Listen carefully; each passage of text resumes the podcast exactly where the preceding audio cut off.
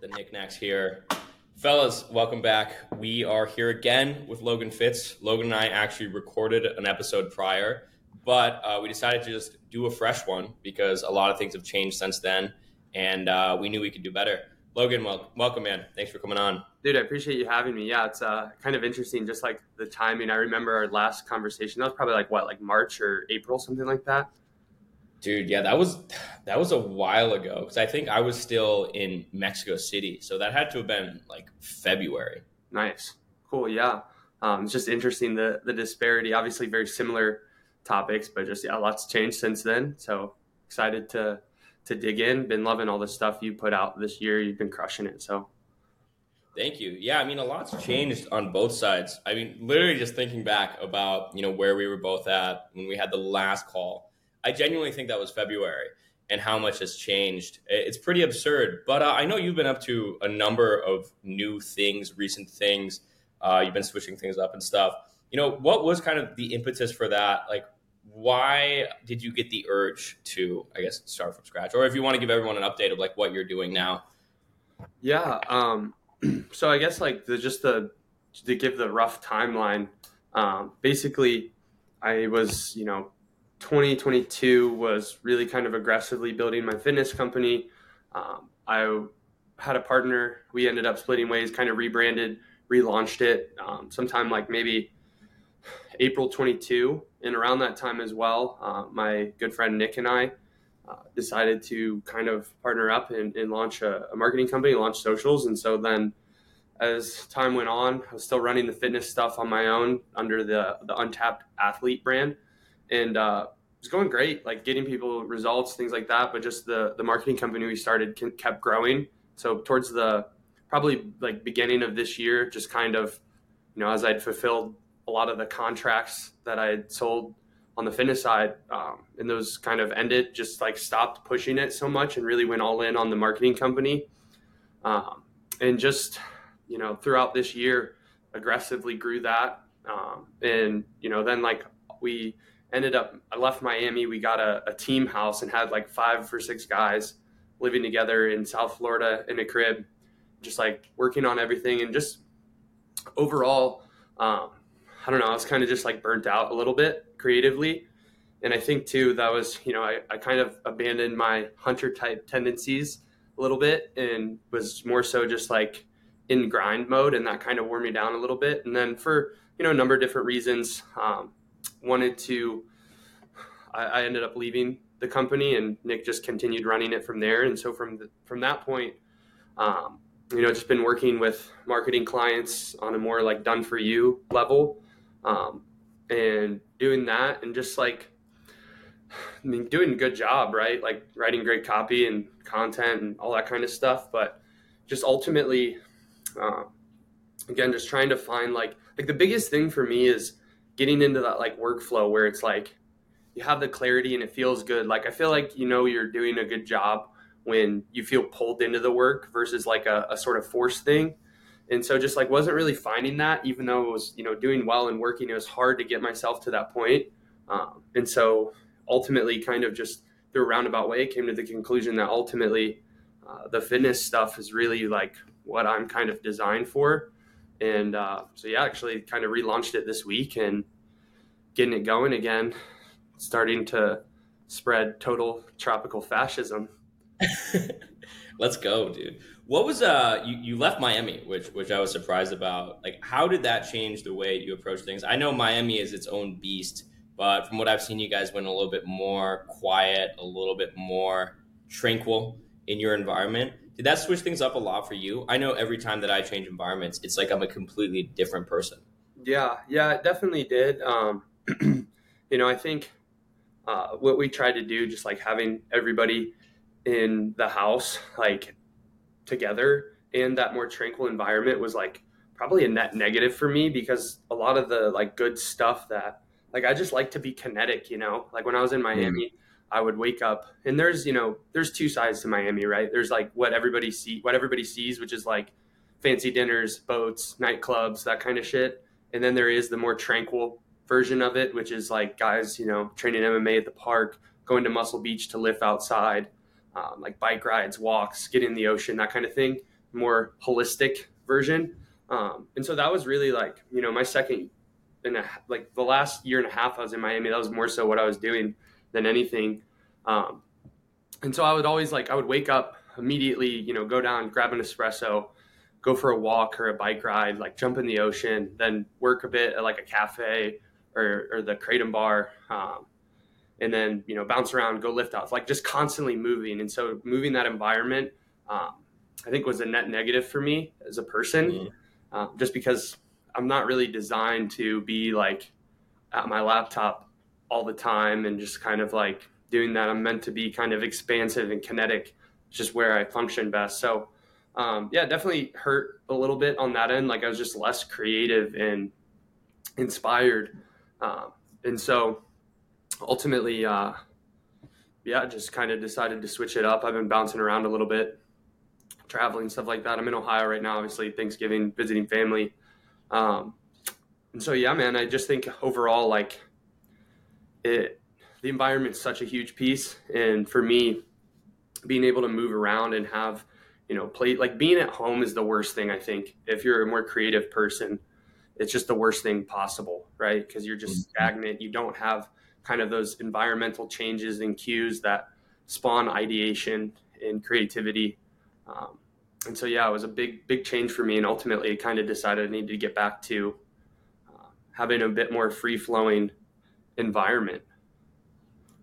So important. And, you know, you bring up a really good point that ideal environments are so subjective. Objectively speaking, you'd think that everybody would be the most productive. Mm-hmm. We just sat in a room with our laptop and had no distractions. But, you know, that doesn't matter, right? Like it all depends on what you work best with. And as you've probably seen, the only way you can figure that out is by testing out those different environments. Oh, yeah. You know, I think the novel stimuli aspect is important. Having a lot of opportunities for different things to spark your creativity and to spark arousal. And that's from what it sounds like makes Miami incredible. You know, for me, that's why I like the kind of free expansiveness of like small beach towns because you can go wherever. And valuing mobility is something that I think a lot of people under prioritize, but would do a lot better if they could. I'm sure that you knowing that you can go wherever you want tomorrow is huge. Like it opens up the doors to so many opportunities. For me, you know, I'm willing to sacrifice a lot of the benefits that you get from staying in one place, from focusing on one thing for an extended period of time. Because at this point in my life, I value mobility so much. And I believe other people should too, because you know, I think you're a good testament. Like, even if you do achieve a lot of success in one field, you oftentimes still don't know what you really want out of life, out of your work, out of whatever. I mean, we see guys in their 40s. Look at Jeff Bezos right now, right? Like, Jeff Bezos was this guy for so long, and now he's TRT Chad with his Latina girlfriend on yachts and stuff. Like, complete, you know, life crises happen all the time. But uh, one interesting that, thing that you brought up is you said the most important thing is getting out of the house, right? Not being cooped up. And that is so important. And it has evolutionary significance too. Like when we're stuck in one place, when we're at home, we're in a conservatory mindset, mm-hmm. right? Mm-hmm. We're like, we're safe. Let's just conserve everything. Let's not expend too much energy because this is a good spot. The second you go to a new environment, you're tapped on to an exploratory mindset. Where are the resources? Where can I build fire? Where can I find a new habitat? And I'm sure you notice it. I notice it when I'm traveling it just it it just absolutely like turns my brain on like nothing else, which is why I prioritize it. And is it objectively the best for productivity? No. Like I'm sure you'd agree that like traveling is not objectively the best for productivity, but for some people, subjectively speaking, it might be the most important thing they could ever do. And most never do it. Like I know guys that have never left, you know, the Midwest. Mm-hmm. Yeah, and I think you know everybody's different, right? There's certainly people where they, uh, you know, probably do work best, kind of like holed up, uh, very tranquil environment. Uh, but I think like productivity is a really interesting just concept in and of itself, uh, because you know really like what is productivity? Is it is it checking items off a list? That's not really the way I think. Like to me, productivity is like inputs outputs. You know, like what can you what can you get out of you know the the inputs that you're putting in and a lot of people just focus on um, you know they're they're really like attached to work emotionally in a sense of and obviously you need to work hard right that's just like a given but they're very tied to um, kind of wearing their inputs as a badge of honor. And uh, i don't really subscribe to that mindset. It's more so like are we accomplishing our output? And what's the fastest straightest line to getting that output that we want? And for me that just tends to happen a lot faster when i am out and about. Like it, it's crazy. Like if you sat me down at a desk and, or you put me on a flight and then in like a cafe in some like random spot i get way more done on the flight and in the cafe than i would ever get done just kind of like sitting at my desk at home yeah, well, especially you know in our field of work, I, I, know for you, like a lot of it's based off of creativity, right? It's based off of sparking of new ideas and idea generation, and you know that's that's tough to do in a vacuum. If you were an accountant or a data analyst and you're just plugging things into the spreadsheet, yeah, go lock yourself up in a room. But you brought up a good point, like different strokes for different folks, right? The environment that's ideal for someone who's who's more of a, a client to be a hunter as opposed to a farmer is, is going to be completely different in its entirety. I've realized that too. I, I used to like city cuck myself essentially.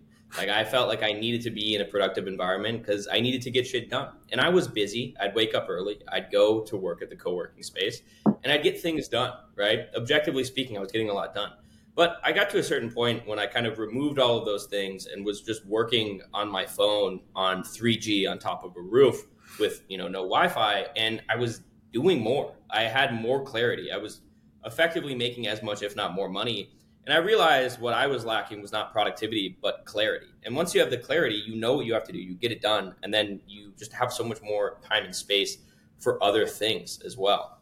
Yeah, absolutely. And I think like, you know, the, the clarity bit is super important, right? Just like having a, a clear, I, and I think like a lot of people, when they think about their, their work and their productivity, they, you know, like I, I like to liken it to, if you're writing like a 10 page paper, right? Um, which when I was like in college, that was the absolute death of me. I would procrastinate to all all ends, you know, would wait until the absolute last minute and then stay up from like until 5 a.m. and finish the 10 page paper in one shot at night with that deadline pressure because otherwise I just didn't care to do it, right?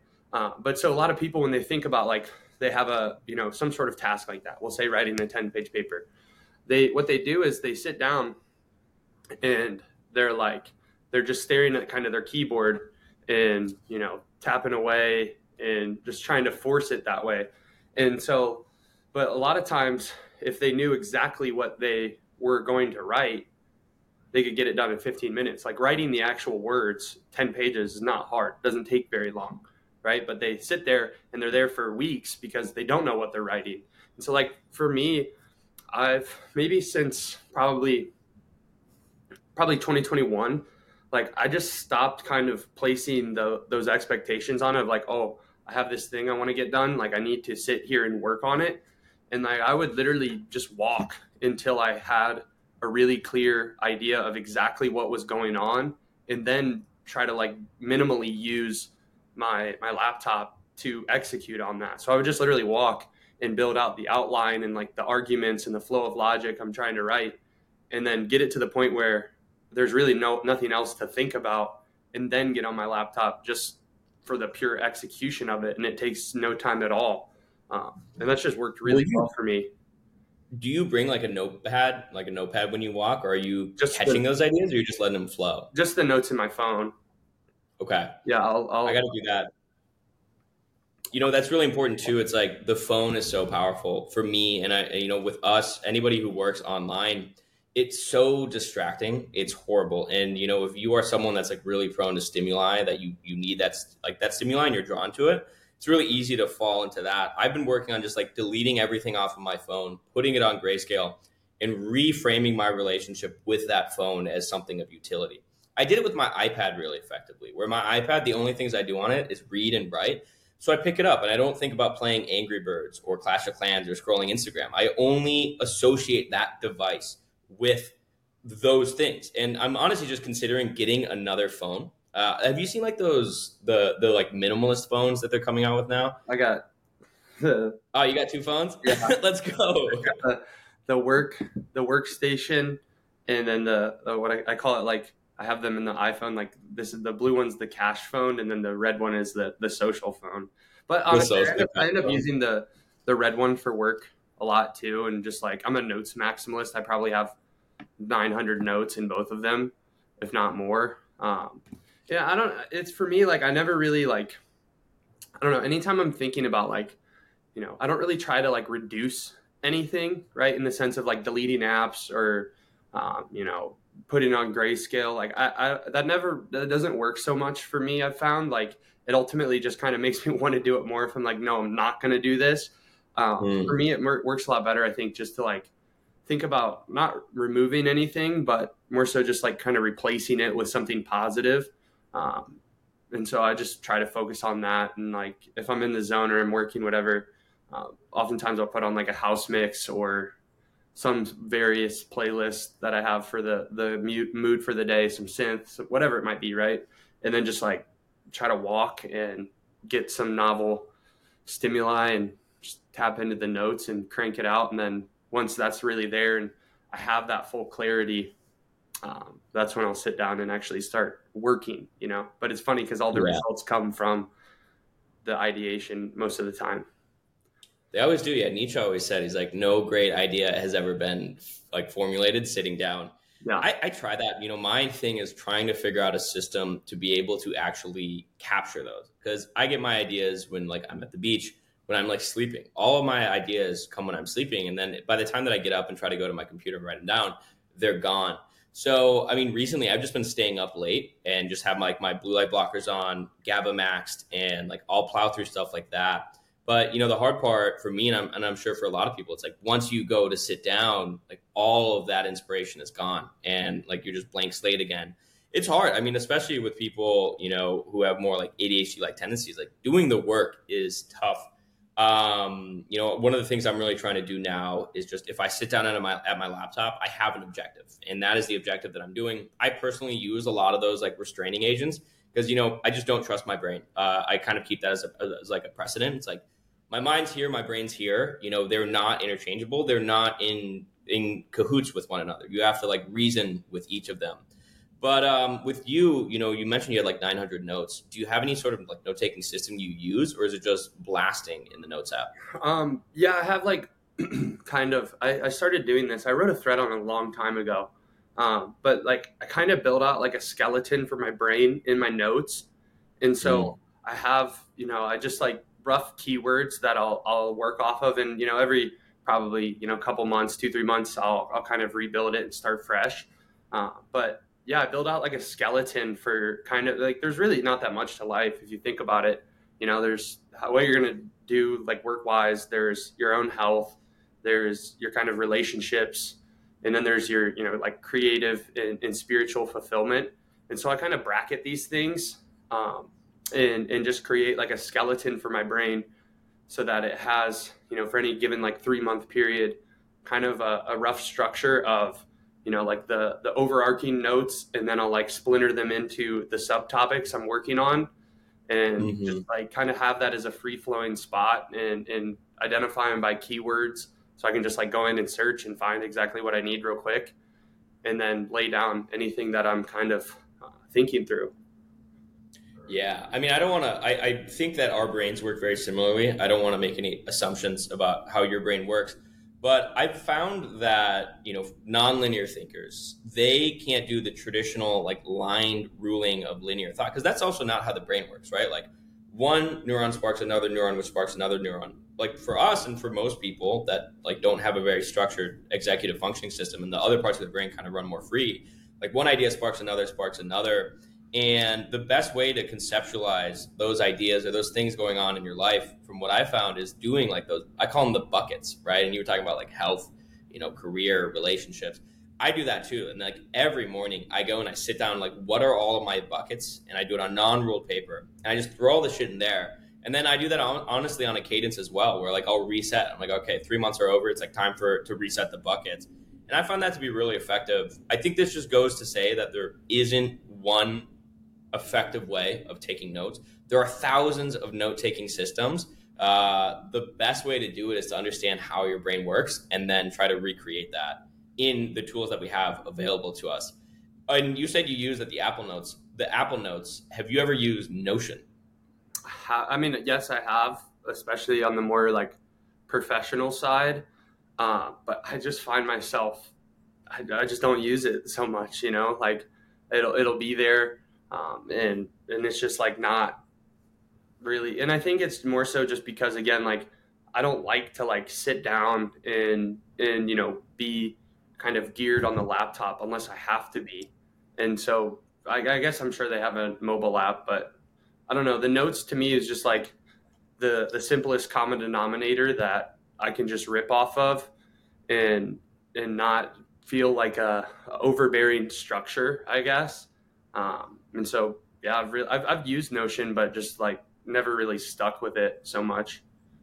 Yeah, the the friction. There's a little bit more friction there, but I found you know a myriad of tools that have made it really effective, especially when gathering information, right? Like like like with research and stuff. With uh, there's like a Chrome extension where I can just send it all there. There's a guy named Tiago Forte, and he has like this system. It's called like building your second brain. I found that really effective. Um, once again, it really comes down to like how much friction do I want to induce and like learning that system, which is kind of a pain in the ass. But back when I was like really on top of my shit, I'd, I'd say I'm a lot more free flowing now.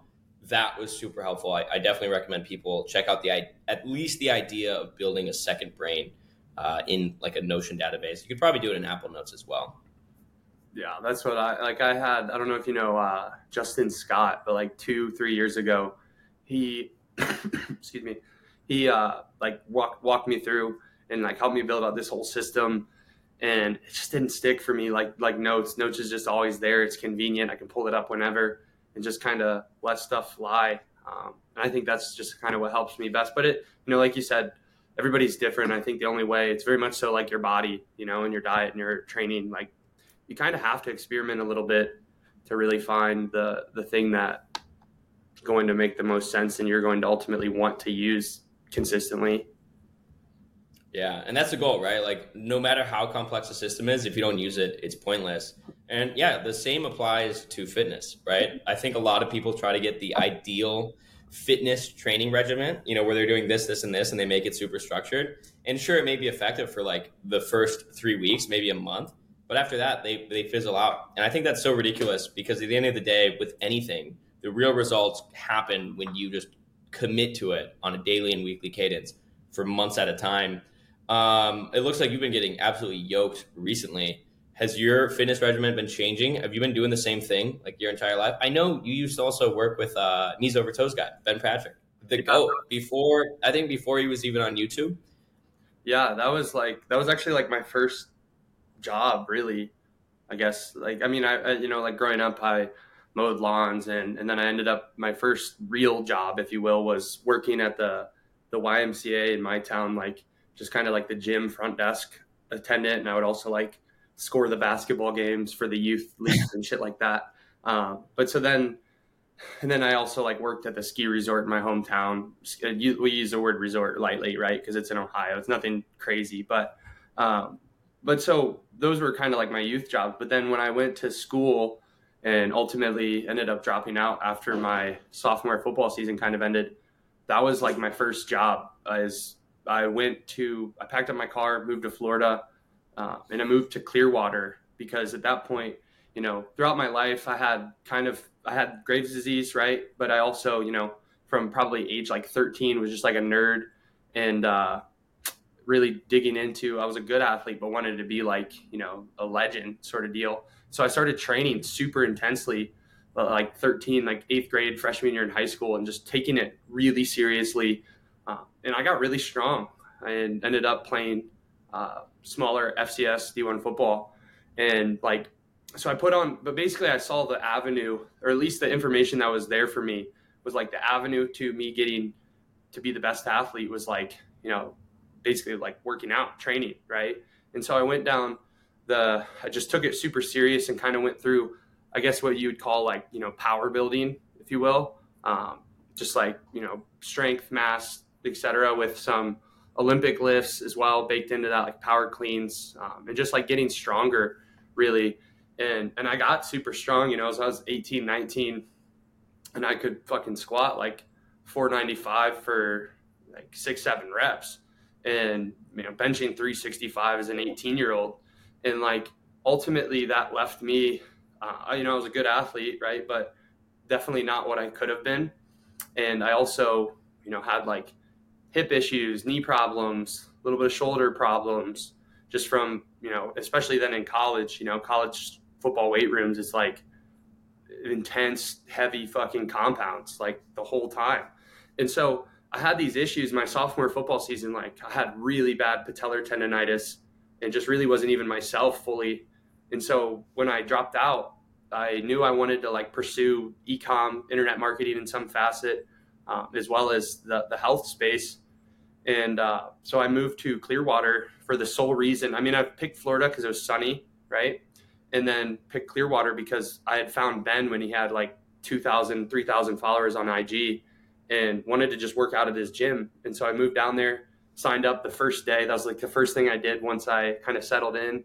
And uh, yeah, started working out there and was just like, yo, dude, I want to learn. Like, is there anything I can help you with? Um, and so, like, started helping him train uh, one of the football teams that he was working with, like, just for free, just to like learn and be around it. Um, started working out at his gym, and then like, I, I got like a cold calling, some bullshit like telemarketing job for like three weeks, and was like, this is so awful. But in that time, I was at the gym every day, and he was like, hey, like, you want to start working weekends? and then it just like started doing that maybe like a month after uh, he hired me full time it was just like training helping with the online stuff at the very beginning of atg um, so that was like my first real job i guess damn that's wild he really changed the way that i looked at fitness and i think most important like structural integrity and you brought up a good point about how those injuries are a son of a bitch and it is so crazy to me that you can have the world's best athletically gifted person ever. Pure talent, all of the work ethic, and they'll get a minor injury, like they'll mess up their tendon, and all of that prowess is gone. And it, it's just so crazy how like fickle the human body can be. And how just like the smallest little injury can can ruin you for life and i realized that because you know i think i had a similar thing i was never i never had like really high athletic prowess. And on top of that, I was always injured. So I felt like my athletic potential was just completely ruined as a kid because I was always battling injuries.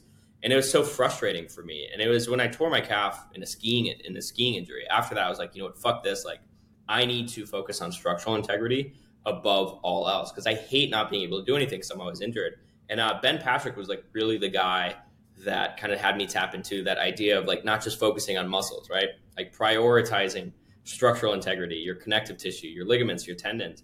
And after that, you know, I became effectively more bulletproof. I was able to put my body through a lot more. And, you know, I think that is one of the most important aspects of fitness, as well as like the other components. And, you know, I think that's just the overarching ideas is I don't think people expand their their view on fitness enough, right? Mm-hmm. I, I probably, you know, for me growing up, it was just all about getting bigger muscles. That's all I want. I just want to be bigger. Yeah. Right. And then I completely forewent uh, so many of these other aspects of fitness that if I would have contributed to like learning in the beginning, I would have not only been bigger and stronger, but I would have been bigger and stronger for longer. And now, you know, I'm just I see fitness as very much a creative uh, an explorative process of figuring out all the different modalities and aspects. And you know, I, for all, all intents and purposes, I'm in better shape. I'm achieving higher goals than I set when I was just focusing on those small pieces and you know I'll be able to do it for longer and I feel better, which is most important. Yeah, man. Yeah, that's I mean it's really like um, you know, to me that's like to me my kind of entire thesis, right? And like what I do and like you know how I view what I do on that fitness lens, especially you know working with all the clients I have over the years. Like I feel like that's kind of the the the different thing that I do. I mean, obviously, you know, uh, the the deep sort of like biochem and just understanding the mechanisms, pathways of your biology, and like how that affects your internal health, right?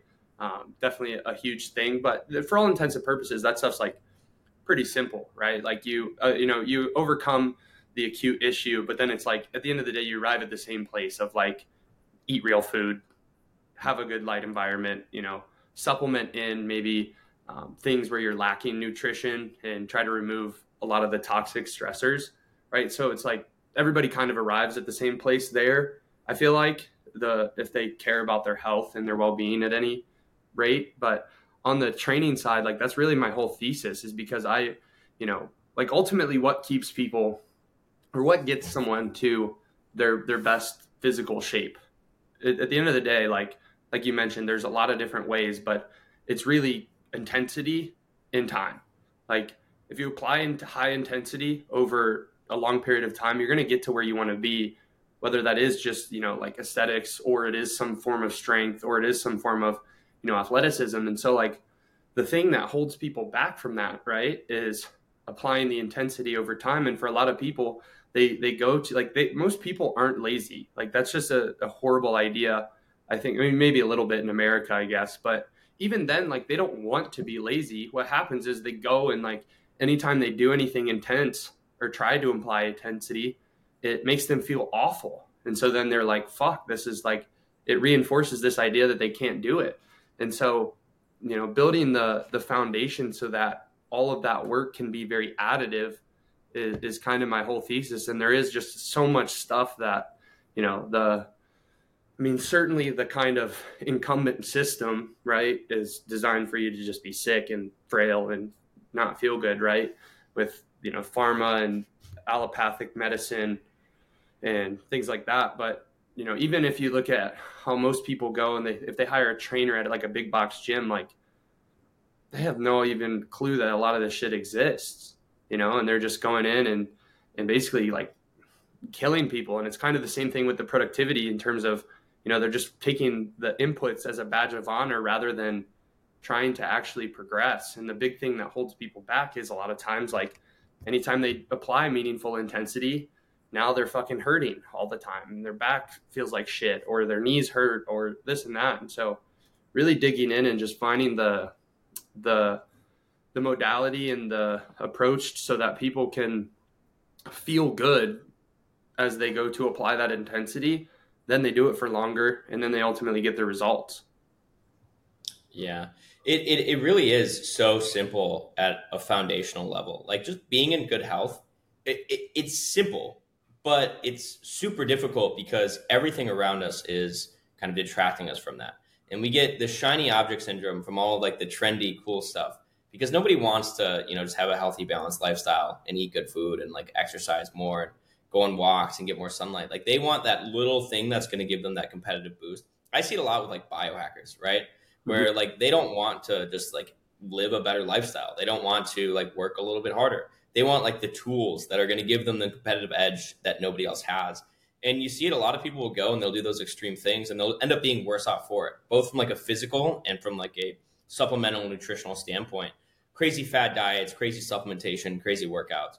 At the end of the day, I think the key is to just build a really healthy baseline and just have that as your foundation and then slowly and gradually focus on these like minute things that do take a little bit more technical prowess to like problem solve and a lot of it's just reversing damage from lifestyle and i, see that with like the more uh like like bio like i guess not just fitness. I, I mean, for me, fitness has always just been easy. It's always been second nature. So I can't really even have like a strong opinion on fitness, you know, because it's like asking someone who's like naturally really good at focusing. It's like, how do you focus? Like, I just sit down and, and do the work, you know? I, I think like the, you have to build that foundation and then you have to like isolate what you're trying to improve and do it in like a very ca- cautious manner.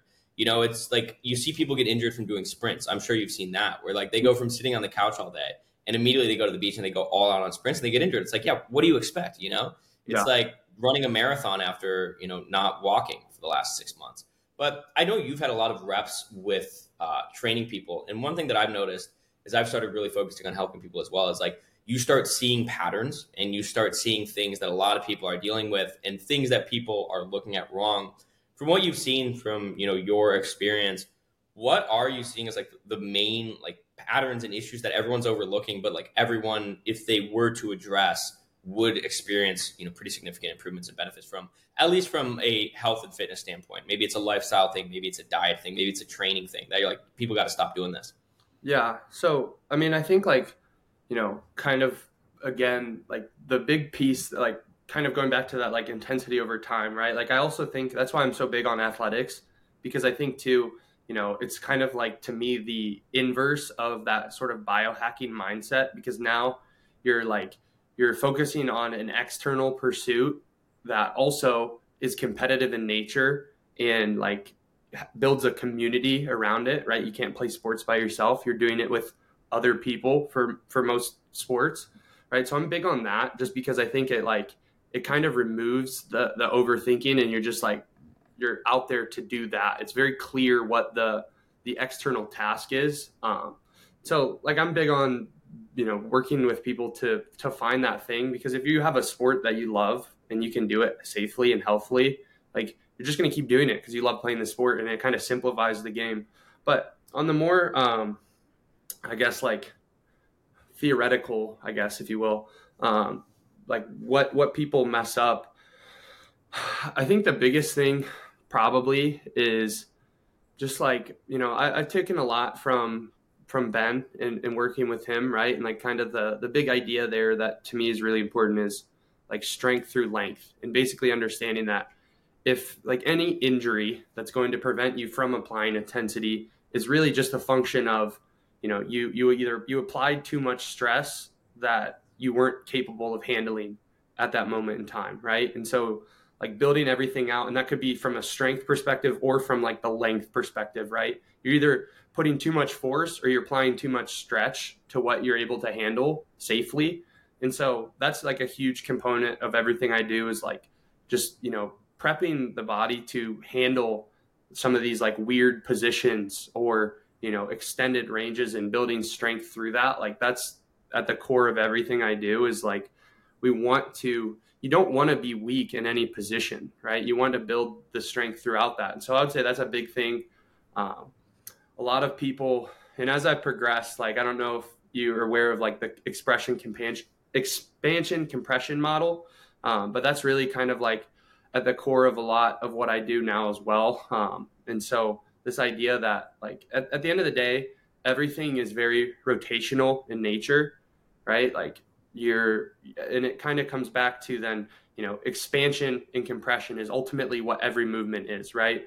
Um, you know, internal rotation is more compressive, external rotation is more expansive, right? And so even on like a bench press, which seems very linear, uh, you know, when you are bringing down you're you know bringing down the bar to your chest like that's external rotation right you're you're expanding you're you're opening your chest yeah. right it's expansion and then as you you know contract and you push through now you're you're internally rotating you're compressing right and so just like kind of realizing that that is there for basically everything that you do um, is a huge piece and just kind of factoring that into to your list because it ultimately allows you to get into those like deeper ranges of motion and build strength in those places and ultimately be healthy.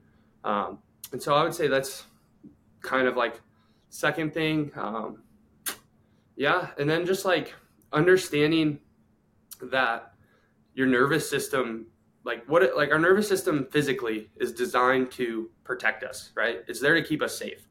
And so given that, you know, a lot of people that have like these aches and pains, or they're maybe even not as strong as they want, or not, you know, as athletic as they want.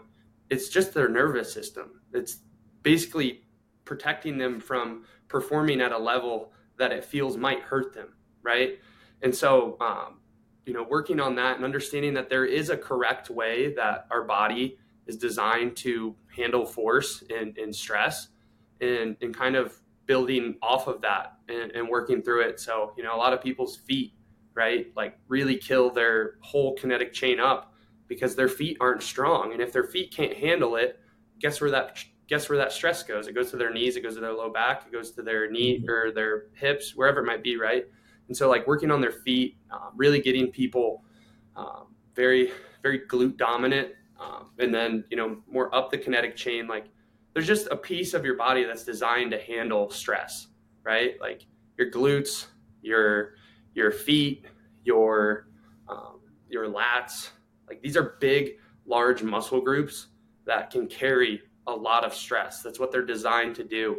So just getting people and kind of pulling them back in to to utilize the inherent structure that we're designed with.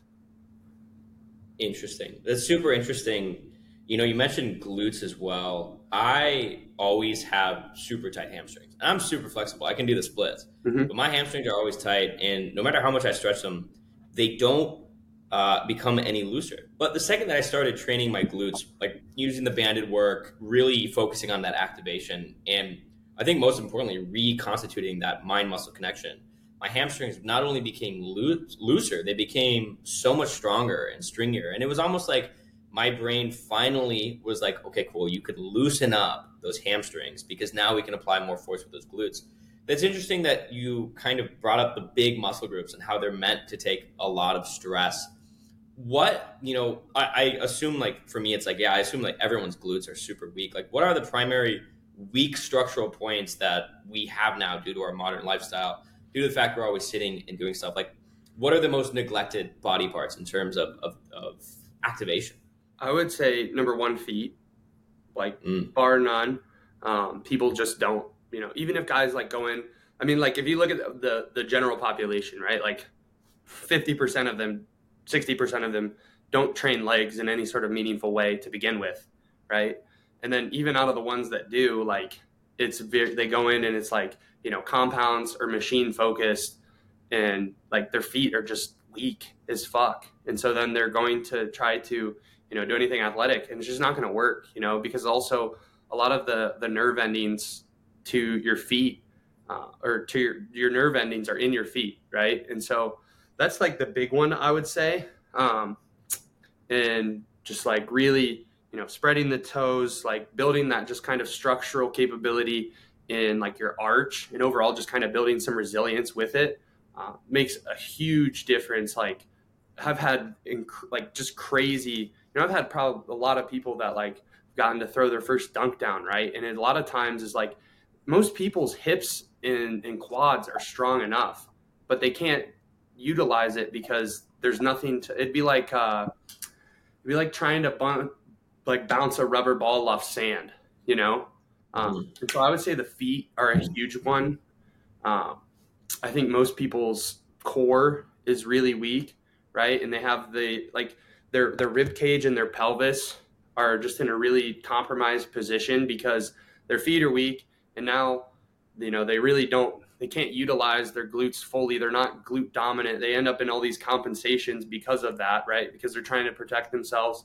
Uh, and then that kind of weakens out the core and they can't really you know connect their upper and lower half. Um, so i would say core uh, the feet um, and i think for a lot of people um, like their their smaller back musculature um, is is very weak, and so now then they it just affects everything up the chain, right? They get into like this weird, you know, kind of like rounded shoulders, neck piece, and that just automatically kind of puts you in a, a fight or flight state. You're closing your airway.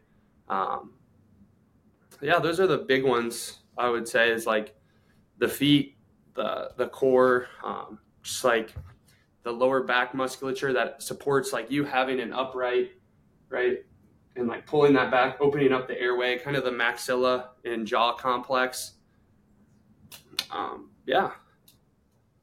Yeah, it's I, dude, man. I so I mean, you grew up skiing. I grew up skiing too, and a ski boot that's pretty much a cast for your foot. So I always I had such weak feet. I remember I'd like jump down from doing pull ups, and I would jump down. It was like this much. It was like that high up, and I would drop on my feet, and I would just get this shocking pain up my entire chain because my feet were so weak once I committed to just going full barefoot, my entire posture changed. Uh, just the way that I like my structure completely changed. And this is something that I completely overlooked as a meathead as a teenager because I just wanted to look big. Yeah. I couldn't give two shits about structural alignment. I'm like, I just thought that the only key to aesthetics was muscle mass.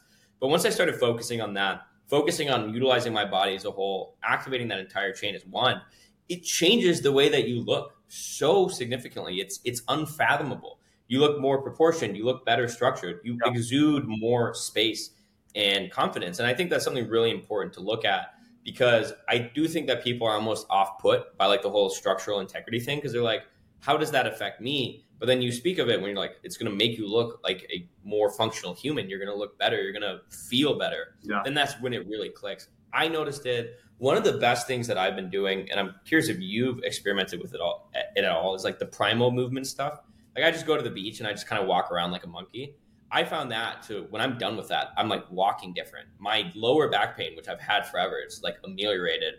I've been doing that a lot. And then what's it called? Functional patterns. Have you dug into functional patterns at all? Yeah, um, I, I have explored that more than the primal movement stuff. Um, you know, it's interesting. I have a lot of respect for just like the the modality and kind of uh, methodology behind it. It's it, I don't know. It's a little off putting to me. Like like I just think anybody that's sitting here and telling you like some form of, of physical training is like bad for you and like I don't know, just the way Naudi is is kind of like not really for me, I guess. Uh, but I respect yeah. it and, and kind of the the work he's done. I think there's a lot of good stuff within that. Um, but I do think it, you know, loses some appeal to me when it's like, well, you know, if you load up any kind of heavy weight, like you're just, you know, it's just going to kill you, right? That's just not true, yeah.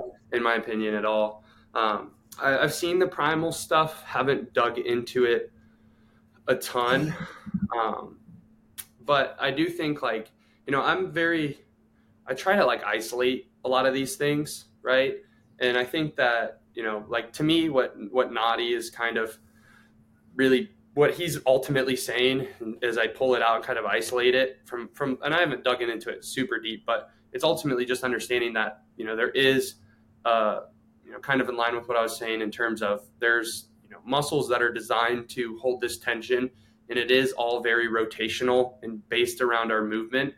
Um, and I agree with that heavily. Um, and then like on the more primal stuff like I don't know like to me it just never was so appealing to like just kind of have these like free flow, very subjective things. Like I'm very quantitative in terms of like the training and, and again, just isolating and really dialing in what exactly I'm doing and what I'm like, you know, like for example, just to make the point, I guess a little clearer, like I don't like going to yoga because to me it's like a very subjective kind of like free flowing.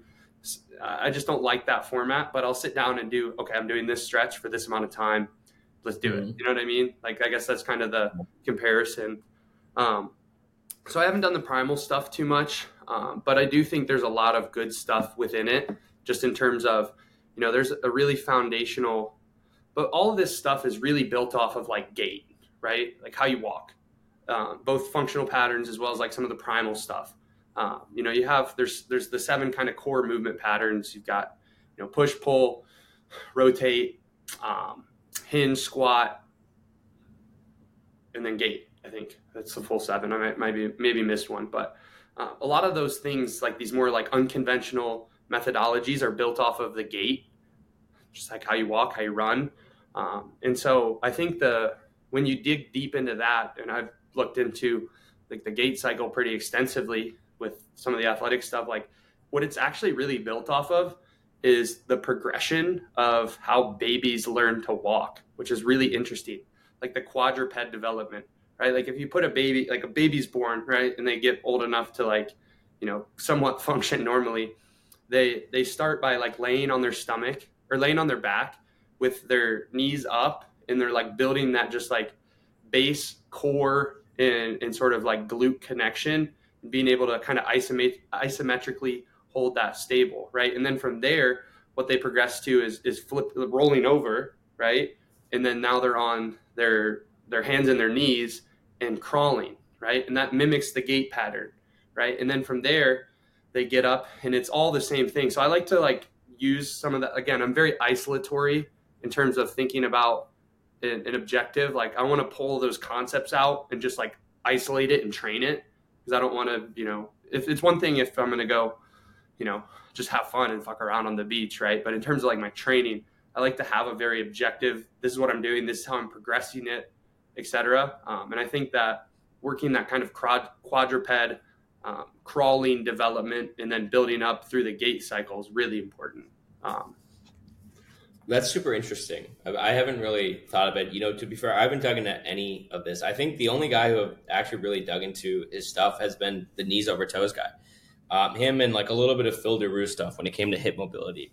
But yeah, I think you know that's where we differ. And you know neither are good nor bad right? And you're also coming from like a competitive athlete standpoint. I'm coming from just being a guy that like likes to train for fun.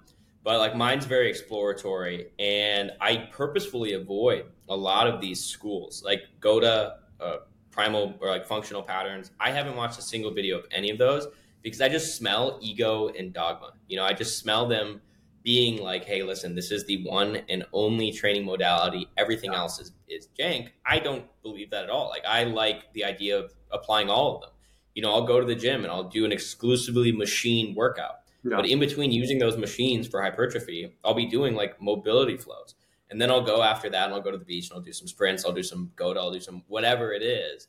And I think that's where you really see incredible results is when you bend and meld all of them together. Because you have to ask yourself, like, what are you training for? You know, if you're not training for like a specific modality to compete and be in the top 1%, why, you know, pigeonhole yourself in that one modality? You combine all of them, you're going to have an incredible overarching and very you know broad and expansive strength profile and that's what i think is the coolest it gives you a unique physique it gives you a unique strength profile profile and most importantly it makes you extremely adaptive like i love the fact that i can go and i can adapt to any form of training depending on what it is. Like i'm here with vance and vance is a professional fighter. And like if i was doing just bodybuilding workouts the last few months i'd be getting absolutely mopped every day. But it's like i can keep up with the exercise i can keep up with the rolling and the sparring and I can really not miss a beat without having to sacrifice like the strength and the aesthetics and the mobility and all these other things.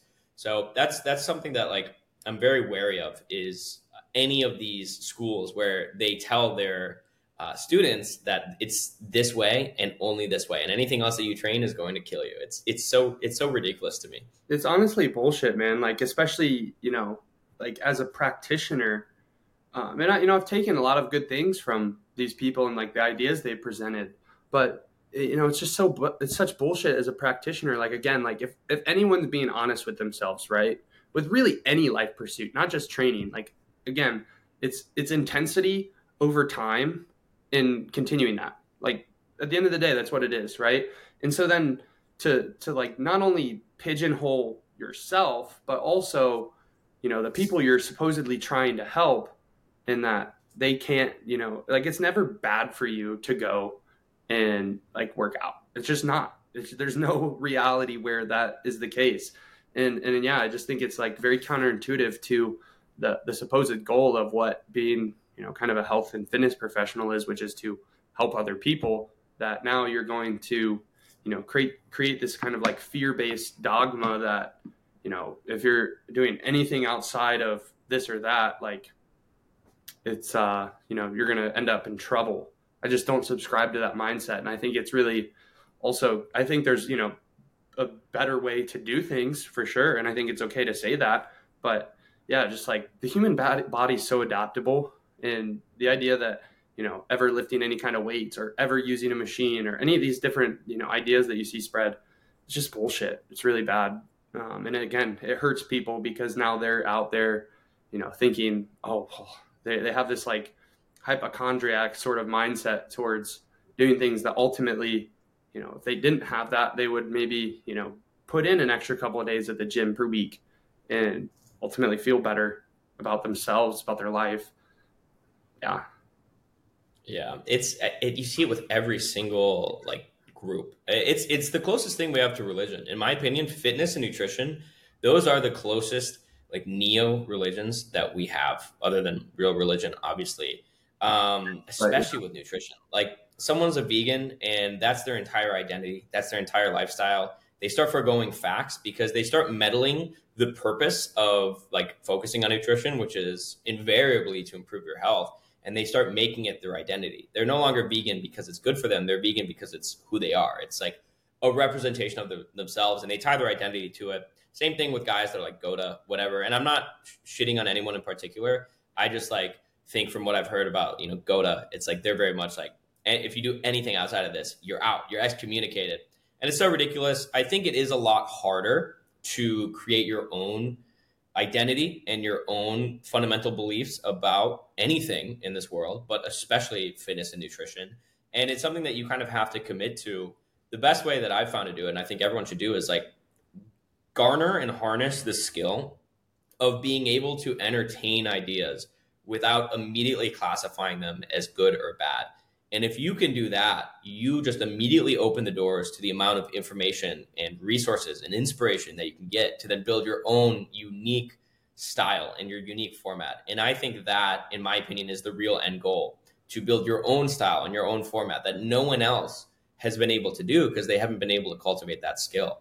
Yeah, I think it's. I had a, I tweeted about this maybe like I don't know three weeks ago with the the kind of identity piece. Like, the way most people identify themselves ends up being a massive hamstring to them, right? Like you, you know, you've seen it with us, like bouncing back and forth between kind of like like last time we talked, right? I was so deep in like the the kind of like internet marketing world, and that was my sole focus, other than you know just kind of maintaining my health and things like that.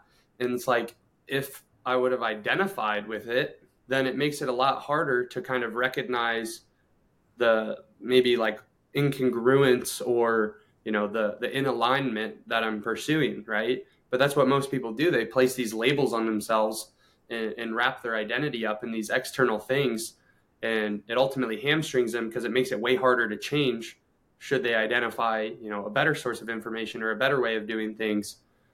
And so yeah, it's just a really it's a really kind of dangerous game to play uh, because there will come a time when maybe that identity won't serve you so much and now you're going to have a really egoic kind of battle with letting go of it uh, versus being fluid and and really just identifying with what you're trying to do in that time and really just identifying as you as the individual which is much harder to do but i think you know both with your your body and your health right as well as you know the anything you're going to do your your your productivity or your work or you know your kind of creative and spiritual inclination if you do just kind of identify as you, it's a lot stronger, you know, like you have much more pull because you are you. And that's like a unique factor, you know, it, uh, not, not just training related, but, you know, especially working with so many people like on the content side, uh, a lot of people want to just like pigeonhole themselves as, yeah, I'm that guy or I do this. And it's like, it's much less compelling than, you know, I am Logan or I am Noah. And I, I think people ultimately like we drive every we derive everything from connection interpersonally at the end of the day. And i think it's much more powerful to be you than you know vegan biohacker or carnivore powerlifter or whatever you know? Yeah. I couldn't agree more. And you know the issue is crafting your own identity it's scary because it's uncertain what a lot of us like to do is we like to find something that already has merit, that already has value to someone or an association, right? That's why we join fraternities, right? Because if you're just a guy at a university, you're nothing. But if you're a guy at a university that's a Kappa Sig, now that entire identity of the Kappa Sig, like whatever fraternity, it's transposed onto you. So you're essentially borrowing credibility from other things like pre-existing ideals and means, you know? And I see I see it too. I see people on social media all the time. They'll pigeonhole themselves as the X guy, right? But that's only a fraction of their identity. But it's just the thing that's going to help get them to the top. So then they do that. They get a bunch of followers. They they build more clout than they would have if they actually focused on building their own brand and their own identity. And now they're burnt out. And now it's no longer even a big part of them, but they feel stuck. I've got a buddy. He um, crushes it. Like huge influencer when it comes to yoga. And he's like, dude, I barely do yoga anymore. I do yoga for like 10 minutes a day, maybe. Like, I'm so over it. I want to start over, but it's too late. He went too far up that mountain where the sunk cost of starting over is too much. And I was very apprehensive about that in the beginning. I was like, I, because I used to have that same thing, and we all do, right? Because we have this recency bias where the thing that we're obsessed with right now is the thing we're going to be obsessed with for the rest of our life right? We're obsessed with it. It gives us a sense of purpose and a sense of identity. So it's now who we are. And you see with guys that will change their bio every month, right? Where they're like, I'm this guy now, I'm that guy now. What that does is that hinders your ability to create long term credibility because now you're just the guy that hops around a lot. I think the most important thing to do from a tactical standpoint is to preface everything that I may be obsessed with this thing, but I am just in my head obsessed with this thing right now. Mm-hmm. This is a fragment of interest. It's not who I am. And you need to extrapolate that identity. And it goes the same with athletes too. People will make, you know, football their entire identity. And it's everything they could ever think about. They wanted to go pro, that this was who they are. But a number of things happen along the way. They get injured. Now what? Right? And some of them are screwed. Or I see it a lot with, you know, people that I went to school with that all played a sport. There was one segment of them, they continued to play that sport and they really tried to pursue being the best in it. There was another one where they lost that identity after because there was no path for them. And now they're alcoholics, they're in a job that they hate. They're trying to kind of mop away that sadness because they didn't know how to extrapolate that. But then you have that third person that dug deeper and said, Oh, I'm obsessed with football. I like football, but it's not like my true core foundation. My true core foundation are these facets that football embody the camaraderie, the competition, the drive to improve myself every single day. That is my identity. And now that I know that at a fundamental level, I can go and I can apply that to a new domain. And now they're crushing it in a completely different facet, right? In business, in their career, in their relationships. And that's the real key is just take whatever you think you're obsessed with and try to distill it to its core fundamental parts and realize that that's the real obsession. Because I think a lot of obsessions are inherent and then they just happen to uh, latch on to the closest thing that makes sense for those obsessions in the modern world. Because I mean, football's been around for what 300 years. Like you can't be like football isn't in your blood. Drive, competition, and desire is in your blood, and that's just how you, you know, channel it.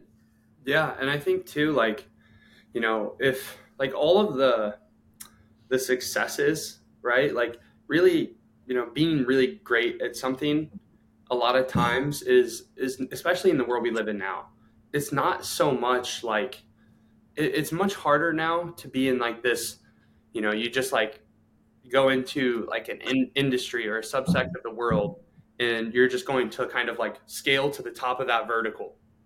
That's not really how it works anymore. It's just not like that you know? Ultimately kind of how it works now is like you you find the successes at kind of the intersections of a lot of different unique things and and you win by like basically competing in something that no one else is right? Um, and and i think that when you kind of take that mindset it's much easier to find those unique intersections of you that you can then you know capitalize on or find success with whatever it might be because that's just kind of it's just a much better route to success and kind of being fluid um, i've just seen it time and time again like you know the thing that you start with i'm sure the thing that you started with and the thing I started with wasn't where we ended up, right? But it was like, you know, just collecting. It, it just allows your work to compound. If you're working on you, the work can compound. If you're working on this thing, something might change, and what are you left with then? You know, uh, maybe like like I, I would liken it to this, right? Like maybe let's say some guy got super obsessed with like NAC and that's his thing, right? Well, then like COVID comes, like they ban it, you're gone. But if you were just like this homologous person and you're more fluid, now you can just like you, there's a lot of things you can take from that and repurpose, right? Uh, maybe it's just like the biochem foundation, uh, whatever it might be. But yeah, I, I, think it's a much better route for life because uh, I just like don't really, I also don't really buy into this idea of like specialization. You know, like I just think it's it's a it's a very sterile um, kind of subhuman way of thinking to just like isolate everything down into just like these little individual components and now that's just you. Like that's that's what robots are for. And i don't know about you but i don't want to be a robot. Yeah bugs and specialization was not a thing. Like hyper specialization was not a thing until the industrial revolution. Specialization in general was not a thing until the agricultural revolution sure, you know, we grew up in and we evolved in like tribal environments and everybody had something that they were known for and good at. Like maybe that person was really good at, you know, picking berries, right? Making salves. Another guy was really good at making fire. But you had to be self sufficient across the board. And I think that's why the true key to fulfillment is being fully self sufficient. Now, the modern culture really promotes and incentivizes specialization because that's how you create interdependence and that's how you actually make something bigger as a whole. But mm-hmm. then you're stuck in that system right? If you put all of your chips into being the best software developer ever that's great but you're a one trick pony. You need your project manager you need your operators you need your finance guys not to mention you need someone to cook your food and you know you would die immediately if you went into like your own environment. I see it a lot with engineers that go into business. Uh, the hyper specialized engineers they're like man i'm such a good fucking engineer. What am i doing making all these other people money? I'm going to go start my own business and they absolutely are horrible at it. And the reason for that is because they are good at being a specialist. And there's some people that can do that, but most people just aren't built that way, especially hunter types.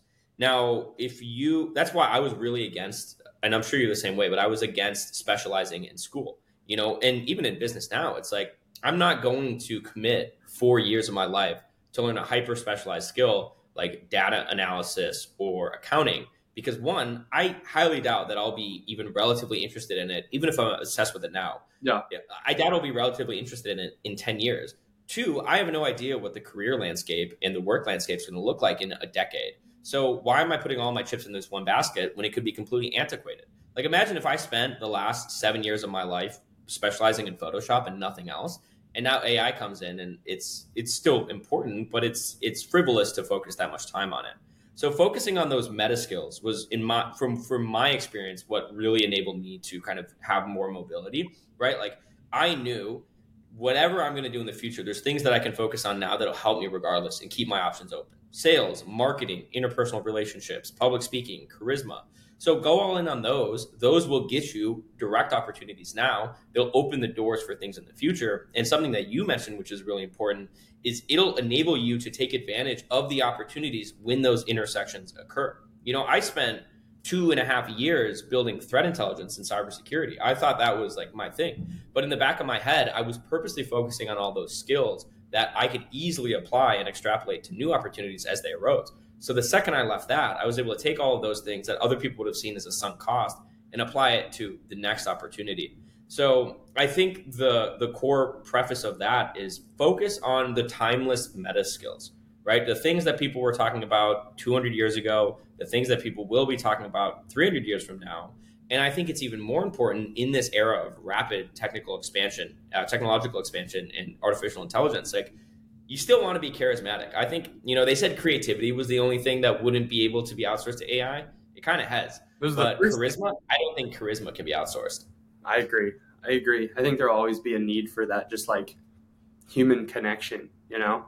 Uh, because that's ultimately like why do we do anything that we do like that's really like the core of it all at the end of the day is you know why do you get in shape because you want to feel better and look better you know or have some level of status or, or whatever it might be right uh, so yeah i mean I, I, totally agree i think that and then like kind of in line with your example like that you know engineer that like goes he's super good at his engineering but now you know, he doesn't actually capitalize on that. Yeah, maybe I'll make 120 grand a year at, at some firm, but he doesn't actually capitalize on how good he is until he finds that unique kind of horizontal expansion and intersection of him and what he does and his interest and passion that allows him to kind of like build something really incredible. Yeah. And, you know, with, the engineer example, it's really important. And, you know, for anyone that wants to be an engineer, which I think is great. We need more engineers. But the person who's in the top 10% of their class, but has uh, like inner social skills, will almost always outweigh the person that is in the top 1% of their class, but has no skills. And at the end of the day, in any domain, any specialty, any niche that you're in, there's always going to be someone that's willing to give up more than you to reach that number one spot they're going to be willing to have no social life, to have no other skills or hobbies, to have no relationships whatsoever. And, you know, to get that number one spot. And you have to ask yourself, am I willing to do that? I think 99.9%, like statistically speaking, 99.9% of people aren't willing to do that because there's only one number one spot. And the earning potential and the success potential between person number one and number five, it's drastically different. You see it in sports too. Like, how much does the highest paid boxer make versus how much does the, you know, mid-ranked boxer that's still in the top 1% make it's so different so the best thing that i think most people can pursue is to get proficient in a lot of things have that specialization in one thing and then be in the top 5% of like five things and then create their own category. And that's in my opinion how you really create a blue ocean strategy and most importantly achieve a unique and fulfilled life. Yeah, absolutely. And you just like you end up speaking so specifically to a subsect of people that you're like yeah it just creates your own own life and like things spawn off of that because again it feels like you are kind of there for them and it builds these you know idiosyncrasies that just expand through the world really yeah it's it's cool tim ferriss was the guy that really kind of showed me that idea of lifestyle design in this concept that you can kind of remove all preconceived notions of what it means to be successful and what games are available to play. And I think if, if someone has the fortitude to remove those conceived notions, those expectations set on them by school and culture and their parents, they can really create an awesome lifestyle. And dude, honestly, even I see it now. It's like I have a very unique and specific lifestyle that I live, but sometimes I'll go and I'll start getting carried away with other people's lifestyle. They're called these like mimetic desires.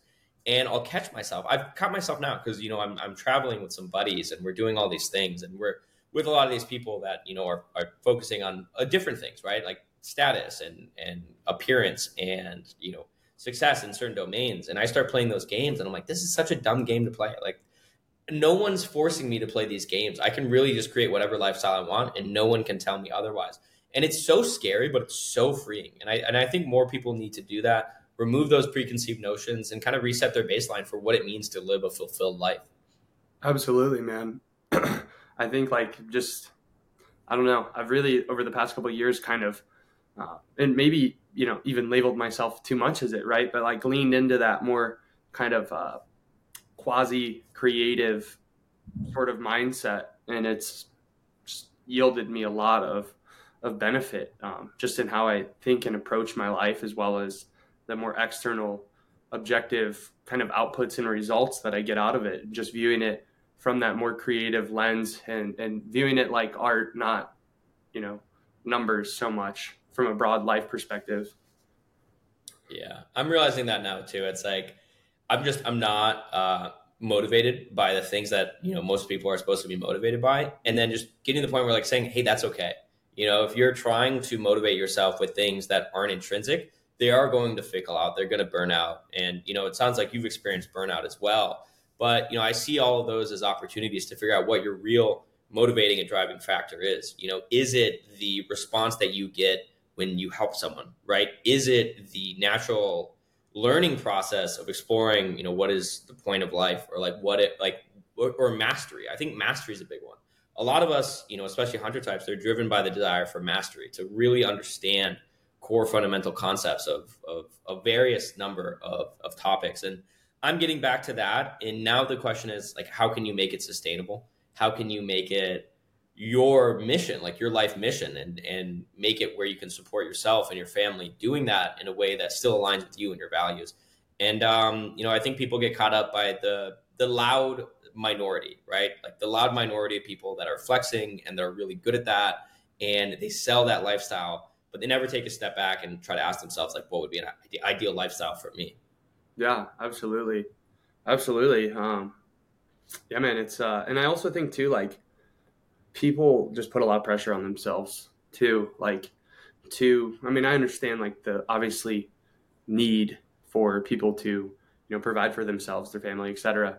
Uh, but I think a lot of people put a lot of pressure on themselves too to like, you know, how can I cement this change and, and just being open to it being a little more free flowing and and just kind of I don't know things in my experience tend to avoid the people that are really like you know starving for them you know there's yeah. like you just but if you're open to it and just kind of free flow a little bit more and just kind of re- remove the the pressure from yourself a bit and the need for it to you know happen on this because it's never happened for me and I like by all means like working hard is not necessarily meaning you know you're you're starving for that thing. It's like it's more so just how you're approaching it mentally. And, and when you allow because things have never worked out for me like in that very linear force way. It's always just been kind of stepping back and and, and letting things flow a bit more and removing that pressure. And then from there it opens up space for you to be more free flowing and creative and and build something unique and do something kind of special um, and it just works way better from from my experience that's so true. I mean, like I've never met someone and like I've never been like I really want to make friends with this person, and then you try to do it. it you, like that's not how you make friends. You know, mm-hmm. everything that I've done, it's really come about organically. You know, it's once I gave up. It's always been once I gave up, I capitulated, and I said fuck it. Like that's when my life started really making a change for the better. Now, I do think that because I spent so much time really focusing on being a tryhard really focusing on working hard and improving my traits and improving my skills. That once again gave me the assets and skills and capabilities I needed to then take advantage of those opportunities when they came.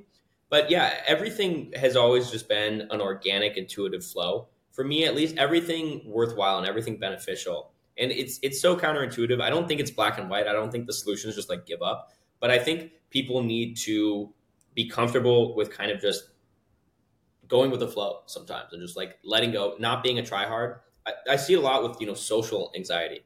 People that like really try hard to get people to like them, they're almost invariably the least likable person in yeah. a group. It's the person that just doesn't really care because they have a certain level of self assurance and self confidence that they don't need anyone to like them. Those are always the most likable people I find.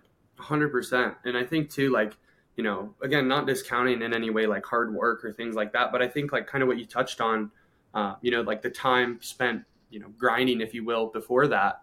Like, I also think too, you know, when you kind of reduce the pressure, it makes it easier to do that because you're you're not doing it with like you're, you're actually pursuing mastery, not some, you know, foreign self-serving objective as much, and you're just kind of you end up working harder because there's not the pressure of like you know you need xyz outcome right now but just working and doing it for the sake of it just allows for magic to happen it really does i've been i've been really thinking about that recently because i get such good work done when on the weekends on the weekends mm-hmm. at night when i'm not supposed to be working because all of those like blinders that you're put on when you're forced to do this structural work.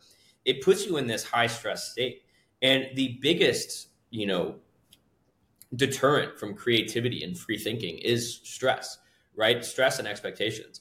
So you remove those and you kind of let your cognition flow. It's going to almost invariably hopefully if you keep those distractions away leads you to the thing that is going to be most impactful to you long term and i was doing that i've been doing that recently i've been getting back into that because i've been able to kind of like you know with being on social media you get the social media habit and that time otherwise spent exploring ideas is now spent scrolling on the timeline. I think honestly, you know, this could be an entire topic, but I think that is like the biggest destructor to people's destroyer of people's potential is them wasting all of that cognitive pondering energy on scrolling on social media, Instagram, YouTube, TikTok, just constant stimulation. That's like the biggest problem I see. It's, it's the biggest problem in myself as well.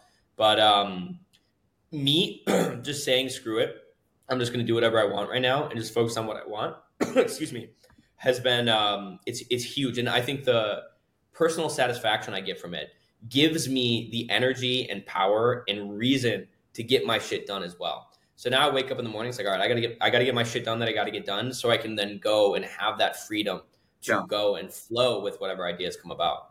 Yeah, the the time, like my productivity, and again, not so much on like checking the box, but like the actual outcome and, and outputs from the time spent when they're like Saturday or Sunday when I'm not working per se is always far and above the you know the best outputs that I ever create. It's the where my brain is like just doing things for the sake of making something sweet. And then there's a weird kind of quasi spiritual thing that happens there where you're just very connected to the time, space, energy, uh, of that moment. And other people can kind of feel that and and lay into it. And i think for a lot of people uh, you know they can really create that too by you know like you said like avoiding the the superficial things you know the need to flex the need to you know get xyz material thing because that just adds pressure to the deadline um, and you know or i've done this in the past with like you know trying to too aggressively like scale the business that I'm working on, it's like then what happens is it forces it adds to that because now you're like you know, spending money on it and it just takes away the pressure. But if people would, you know, really work to kind of just reduce their their bottom line or their expenses and and really just give themselves more time for whatever they're trying to do, it reduces that pressure and allows you to get into that more creative space. Yes, I, I like. There's you know, there's two sides of that coin. I see merit in both. I do think like the reason that I was able to focus on things that were more intrinsic and to my interest is because I just figured out really early on. It's like how can I make enough money to survive and then have a lifestyle that enables me to like live on that while still doing all the things that I want. Like you know, before I was on Twitter, I was already on a beach in a foreign country. You know, doing exactly what I wanted to do with a low burn rate Now, I do think that seasons are effective. So going and having that season where you're in that creative mindset and you're thinking about things that you want to do and opportunities that you could have, and then going into a high stress environment when all of those ideas are already like established, and then do, using that to execute. That cycle, that cyclical nature is from what I've seen to be the most effective, I, I, and it very much you know it's it's seasons and it very much aligns with our natural tendency to follow the herds and follow the seasons. No i totally agree with that and i think too like you know no matter even if you find them to be like ultra legitimate right? Like you should always take everyone's advice with a grain of salt and you know understand that you're hearing what they feel is best for them in that moment you know or in that season so no i totally agree with that and i think it's not it's not cut and dry and ultimately you have to experiment and see like what what makes the most sense for you. Um, I will say though, I think a lot of people. I mean, I, like I agree with you. Those times where I kind of had the the deadline or you know the the more weight on my shoulders, right? Like it forces you to adapt. Absolutely. Um, but I, I do think that there's a lot of times when you know people will like you can't weigh it apples to apples because you don't know what kind of growth you would have had if you had like you know a two year runway with without that you know? Like you don't know what you would have created in that space. And so i do think in general um, a lot of people just they, they need to find a way to expand their timelines. Pretty much never is going to hurt you doing that my opinion. But yeah i do agree that it's it's very variable and personal and you have to kind of experiment ultimately when you say expand their timelines are you saying you know focus on looking, you know, further in the future, five years online, ten years online, and stuff like that? Yeah, like you know, no matter what it is you're trying to do, like it could be a business thing, it could be training. Like, are you trying to get it done this month? Or are you trying to get it done this year? Because yeah, it uh, to me, um, just having those like the the expectations come from the duration. You know, they come from saying, "Oh, I want to do it in this time frame." or else I'm going to be disappointed. And if you can expand the timeline, it pretty much never does you wrong, you know? Like I just mm-hmm. haven't seen a scenario where pursuing it a bit more long term doesn't help. But I do agree it, it comes in waves and, and how you're kind of attacking that. Yeah. I mean, you, you have to ask yourself what is going to be important because you don't know what you want, you know, 10 years from now, 20 years from now when I was a kid, there was things that I wanted that now I, I'm, are superfluous to me. You know, I would kill for a PlayStation 4. Mm-hmm. Now I don't really give a shit. But at that point, I thought that's all I wanted. You know, I really, really, really, really wanted a dog to the point where it's like there was nothing else that I wanted in the world. Now I still want a dog, but it's not nearly to the level that I did then. So understand that you know your desires will change, but there are going to be things that will matter no regardless, you know, like what's going to be important 10 years down the line? Your reputation, right? So don't fuck people over, right? Your network and your connections. So make sure that you are helping others right now, right? And you're building these strong relationships, right? Your integrity and your sense of self worth. So don't do things that make you hate yourself. Your health. So don't screw your health over now for a goal that's short term. Like those are all important. And I, you know, used to i was very much against setting goals for a while i used to set goals but every time i'd hit a goal it would be superfluous you know i, I use the call of duty uh, allegory a lot where you know i was i would be obsessed with getting the gold gun the mm-hmm. second i got the gold gun i never used it again yeah. but i worked so hard to get that and i take that same thing now and i apply it to my work and my life where it's like there will be these short-term goals that i really want but i know that once I hit them, it's not the end goal. I, it will do nothing for me, but I will use that as short term motivation to get what I want. You know, whether it's like hit a certain number in terms of like uh, business or you know audience or engagement, whatever it may be. But I know the second I hit it, it's gonna be it's gonna be nothing to me. And I think that's the healthy way of utilizing short term goals in a long term context. Yeah, no, I agree. I uh, I definitely agree. Like for me, I, I really try to like maybe slightly different, but I just really try to think about it like very artistically now and and just trying to get to a place where I can like ultimately feel really good through the process of doing it and um just focus on that and get to a place where I can focus on that and from there magic just tends to happen and so I kind of yeah, approach it from from that lens and just try to create the environment because I think our environment's so important in every facet of our life, but just create the environment where I can kind of tap in, if you will, and, and get into that flow state workflow to accomplish anything I'm doing and just kind of really enjoy the process and put full focus and attention into that. And then all of the external pieces tend to to come along with it. Mm-hmm. Yeah, we, we overlook that. And for me, I definitely overlook it because when I do work, it feels like work. Uh, when I do certain things, it's like I, am pulling nails. I have to use every tool in my toolbox to just get that shit done. But then there's other things where I could do them, do it like six hours a day. Like podcasts, I could do six hours a day. And not only would that feel like nothing, it would give me more energy to go and then do other things. So if I had to choose between six hours of work that I really enjoy and 30 minutes of work that I absolutely despise, it's completely irrational, but I'm choosing the six hours. Me and too. I think more people need to look at that. You know, it's not about how much money you make, it's about like how you make your money. I've heard a lot of people say that.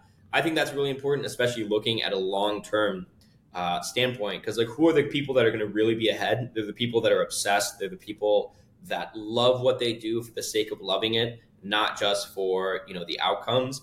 And that, in my opinion, is is the real winning in in like any book. Uh, some people, I'm sure, some people they only want the the things and the outcomes that they get from their work, which is fine too. Like if that's you, go grind and do your thing and like reap what reap your rewards, right? Whether it's you know a boat, a nice house, whatever it may be. But like you know, looking at it long term for for a lot of people who are more say like artistically inclined, creatively inclined, intuitively inclined, you know, it makes more sense to just figure out what you love and most importantly what comes naturally to you? What's play for you that's worked for others? Yeah man. I, I totally agree. I mean that's you know the past year really just kind of learned that intimately you know uh, growing the, the companies i've did and they're you know doing really well but just getting to a point where it's like fuck man like not enjoying this as much. So then what's the whole point you know? Because then you just end up like ultimately money is worth nothing compared to our time, really.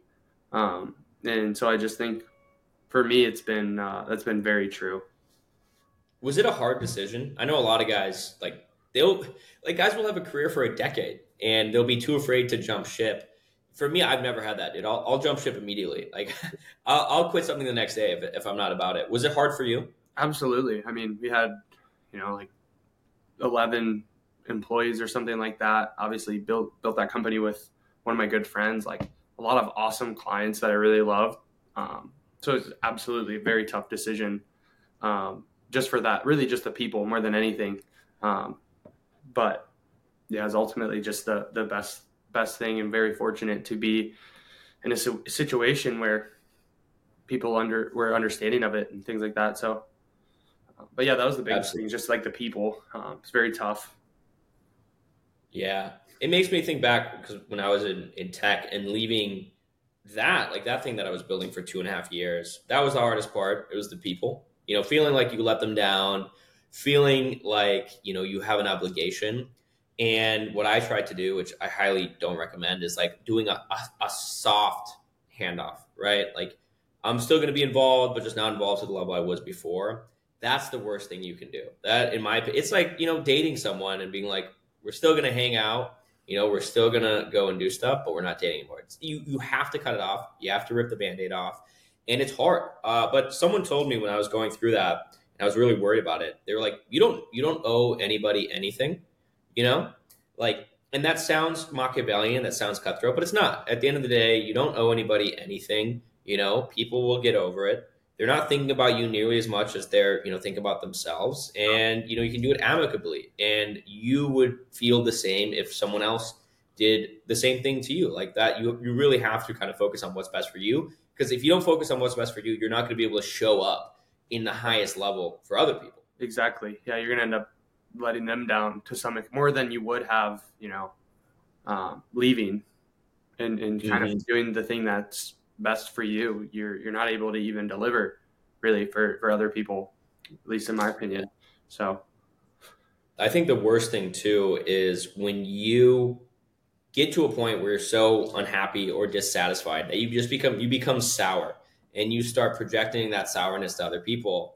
And now you're just being an asshole to like your friends and to the people that you work with. And it's not their fault but you're unhappy because you're staying or you're doing something for the sake of others but it's actually becoming worse for them. It's ruining that relationship. So that's something i've become also very cognizant of because like I'll, I'll, get to those points where like i'm unhappy with myself and i let that unhappiness leech onto others and i'm like well, this is just awful. Like go figure this out you know? Yeah. so it's crazy. It's crazy. Yeah man. I, I totally agree. I think it's just it's a very interesting process and ultimately like all of these things too like the big piece people need really is just like a little extra courage you know to just do the thing try it make it happen because as kind of like the recurring theme of our conversation it, it will require some experimentation and if you can work up the the courage and conviction to just let it rip that's really when that's when things happen. You know, you got to be willing to take the leap. Yep. You need that testicular fortitude. I think it's curiosity and openness combined with testicular fortitude. That, in my opinion, is how you get ahead in life. That's how you kind of pave new paths. And if you want to go down a previously determined path, that's completely okay. But I think some people would just be so dissatisfied if they lived their life in accordance with someone else's structure. I know I would. So, you know, have that testicular fortitude, identify what the worst case scenario is. I think that's something that if you get good at, it completely ameliorates all fear. Like, what's the worst case scenario, you know, and do fear setting. Identify what the worst case scenario is and go live it. You know, is it living on a hut in a hut in a foreign country off of like $2 a day? Is it working a shitty job? Go identify it and then ask yourself, am I willing to take this risk and do it? You know, and that's really the key. But I don't think uh, it goes back to what you were saying about the timeline. People are looking on too short of a timeline. They want to make money now. They want success now. But in reality, like you know, that's probably just going to make you commit to irrational decisions uh, that are going to be detrimental long term. Absolutely, man. Yeah, it's uh, you can go long game. It sounds so simple and like silly, but it's really true. Yeah. Well, Awesome, man. This, this has been a long one. We usually stick to an hour, but we really kind of dug deep at the end. That happens all the time. And I genuinely believe anything business related, anything fitness related, they're just proxies for like the deeper fundamental pursuits. Mm-hmm. They always are, you know, like that's why I love business because it's an external it's an external reason to focus on self development. And that's why I love fitness because it's a physical way of achieving a certain level of mental exploration and fortitude. And you know, I think that's kind of the more like structured operator versus free flowing artist pursuit. Like do both. But um, yeah, I really enjoyed this conversation. Thank you for coming on, dude. Likewise, it was great. Uh, absolute great to to run it back. I think this rendition was a lot better too and a lot different. Uh, but yeah, man, way different. Appreciate you having me, and um, you know, very yeah, just excited to be here. Great combo and appreciate it. Yeah, I'm excited to see what you got cooking uh, now that you are back on the fitness and health grind. We'll be in the same space. You're making the transgression from money Twitter to, to health Twitter again. So, uh, yeah, excited to see what you come out with these next few months. Thanks, man. I appreciate it a ton. I'm super excited as well. Got some stuff cooking up. Wonderful, dude. See you, Logan. Have a good Thanksgiving, brother. Take it easy. You too, Noah.